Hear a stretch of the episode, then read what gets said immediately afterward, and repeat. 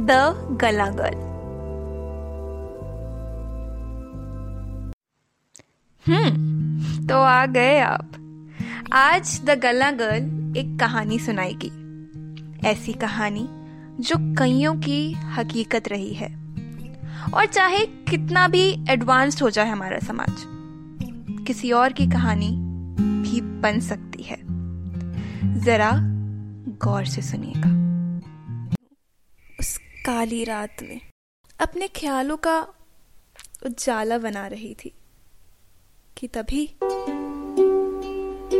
एक मीठी सी धुन मेरे कानों को पुकारने लगी। ये ये क्या हो रहा है? ये धुन मेरे नसों में क्यों बस रही है? फिर याद आई, वो गुनगुनाती हुई बरसाते।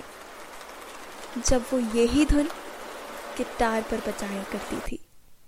और उसके माथे पर फिर भी न जाने क्यों शिकन रहा करती थी, जब मैं उसे प्यार के दो शब्द कहा करती थी। और वो मुझे झूठा यकीन दिलाने के लिए कि वो ठीक है, मेरा फेवरेट रेड स्कार्फ पहन लिया करती थी। आवाज़ नहीं आ रही है। याद भी नहीं आ रही है अब।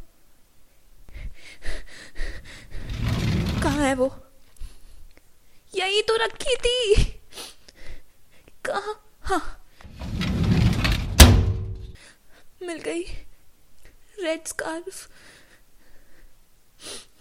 उसकी लाल स्कार्फ लाल दाग। प्यार के। जो हमने बांटे थे। लाल दाग उसके खून के, जो इस समाज के नाते थे। ज़रूरत के नाते थे। ज़रूरत? हमारे प्यार को कलंक कहने की। कलंक ऐसी कि फुर्सत। उसकी ज़िंदगी को फुर्सत ना रही। उसने अपने आप को नहीं मारा। लिंग जेंडर कहती है ना हमारी सोसाइटी, उसने मारा।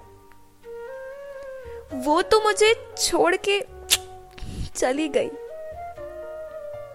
पर दुनिया के लेस्बियन कलंक से मैं अभी भी नहीं छूट पाई। इश्क था। कलंक नहीं स्त्री हूँ कलंक नहीं।